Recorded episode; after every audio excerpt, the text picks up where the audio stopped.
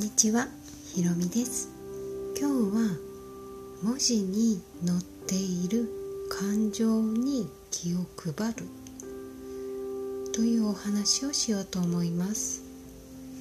えっ、ー、とね文字に載っている感情っていうのはメールとか LINE とかああいう文字でのやり取りするものってたくさん今ありますよね。電話みたいに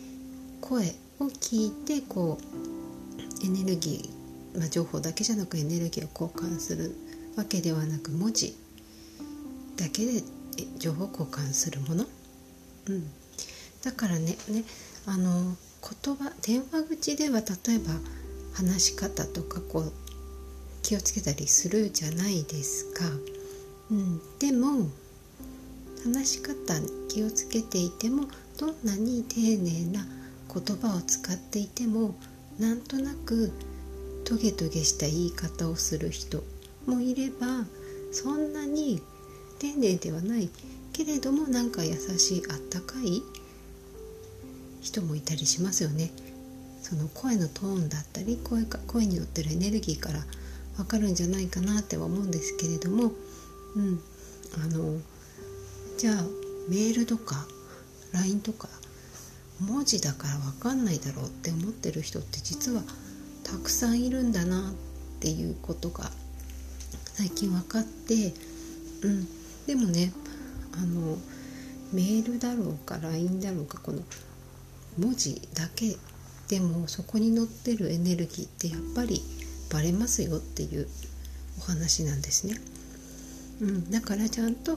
その文字で何かを伝える時には一旦もし何かイライラしてたりとかちょっとネガティブな感情を持ってたらリセットをしてその状態で文字を打ちましょうっていうことをお話ししたいんですけれどもなぜこれを思ったかっていうと先日ちょっとお友達と会ってお話をした時にそのお友達が一緒に仕事してる方がねとても丁寧な言葉メールでねあの仕事でやり取りする時とても丁寧な言葉を、まあ、使ってるんだけれどもいつもそのメールを書きながら「もうこの人めんどくさいんだよね」って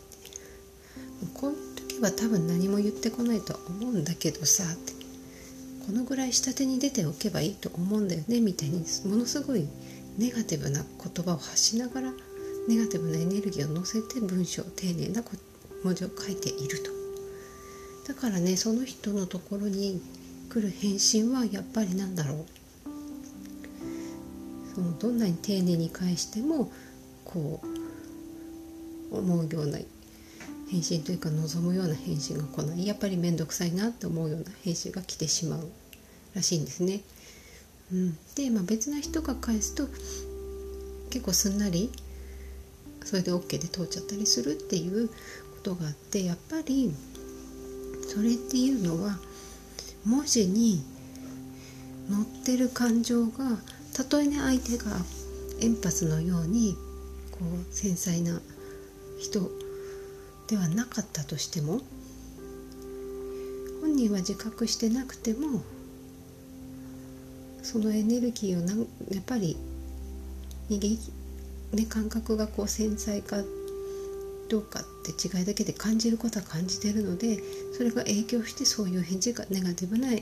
嫌だなって思うような返事が返ってきてるっていうことですね。うん、もし相手がこうエンパスのようにものすごい敏感な人だったらもうそもそもバレてますよって、うん、そういうどんなに丁寧な言葉書いても見た瞬間ああってバレてますよってとこですよね。うん、だからやっぱりそれでも私たちって、まあ、特に仕事をしてる時なんかねはあ嫌だなって思う時あるじゃないですか。あとは何だろうな相手の方から、まあ、電話じゃなくてもメールでもこうちょっと怒りのあるような、まあね、どんな仕事をしてるかにもよると思うんですけど例えば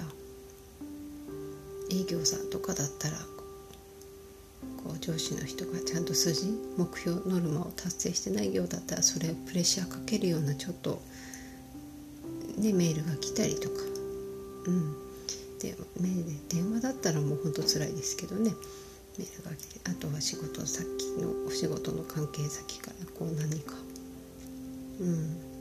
ちょっとトラブルがあるような連絡が来たりとか、ね、営業さんじゃなくても社内で、ね、いろいろなやり取りでもそういうことってあると思うんですけどその時にじゃあそういうメールが来ちゃった時に、まあ、LINE でもそうですね。お友達からちょっとそういうなんかネガティブなエネルギーが乗った LINE が来ちゃった、うん、じゃあ返す時にそのネガティブな文章に対してまず反応して返す。なんかパンって投げられたからポンってもう反応して打ち返すみたいな。感じではなく一旦深呼吸をして自分のエネルギーをこう冷静な状態に戻す。うん、でそうしてからじゃあどうやって返そうかなってって返すんですけど、まあ、それでもやっぱり嫌なものって嫌じゃないですか。だとしたらでもその嫌なものに対してどうしたら少しでも反応しなくなるかっていうと相手はどういう意図を持ってとかどういうバックグラウンドがあってこういう文章を書かざるを得なかったのかとかね、うん、例えばねお仕事でなんか相手すごく相手がこうカッとなるような怒りのメールが来たとしたらその人はもしかしたらそのまた後ろにいる上司なり何なりのからすごいプレッシャーをかけられたりもしかしたらそのメールの文章よりもっとひどい言葉をこう言われたりしてでそれをこっちにねそれがこっちに流れてきてしまってるだけだって思ったらそこに多分そのネガティブのループネガティブの連鎖を自分のとこで断ち切ることって可能かな可能だなって思うと冷静にネガティブなエネルギーを乗せずに返すことってできるかなって思うんですよね。うん、友達でもそうだと思うんですよね。友達からのネガティブな連絡って何だろううんちょっと今すぐに出な思いつかなかったんですけど例えば友達がちょっとねわがままでなんかこう自分の思い通りにならないとこうちょっとこっちにね強く言ってくるとか。うん。なんかでそれに対して自分はどうありたいかとかね、うん、やっぱり相手が自分をコントロールしようとしてきているのであればそこに関してはきっぱりとあの逆に怒りとかそういう時は、ね、そういうエネルギー乗せずにただ冷静にパン冷静にちょっとそういうこと言われるのは嫌だよっていうなんかあくまで冷静に返すことによって結構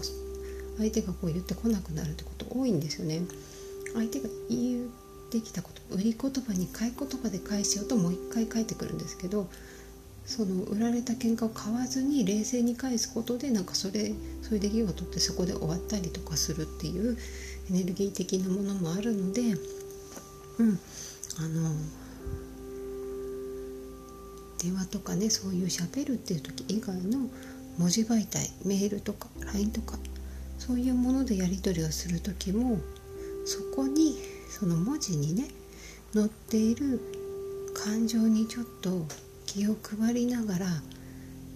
ね、嬉しい出来事だったらポジティブなエネルギ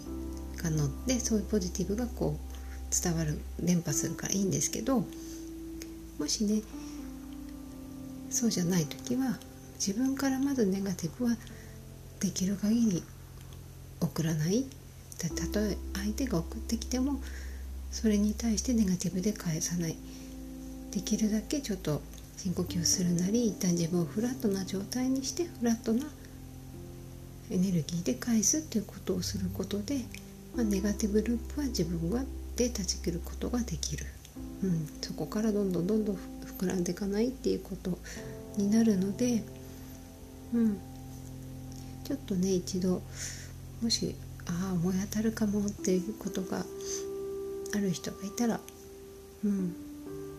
ちょっと文字を書く時というか文章を打つ時ですね。そこにどんな感情を載せてるかっていうことにちょっと注目していただけたらなと思います。はい。ということで今日は文字に載っている感情に気を配るというお話でした。最後までお聴きくださりありがとうございました。